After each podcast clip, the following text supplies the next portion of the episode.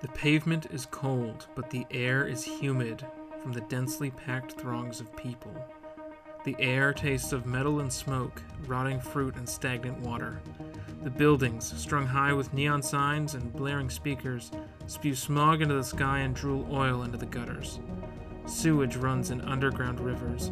Cold, unblinking lights keep glimmering eyes fixed on the muted crowds, and metal walks upright, dispensing order with blade and gun barrel. It's been 60 years since harmonic convergence, and half as long since the Chancellor took power. The banners, acid yellow on muted green, mark this city as his.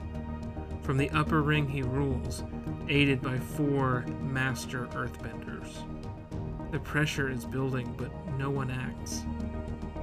Many accept this as their lot in life, and those who see the truth still have faith in an avatar who has abandoned them.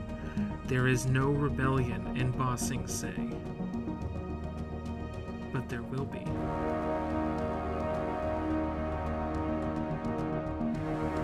Next month on White Lotus Radio. Spirit of Rebellion.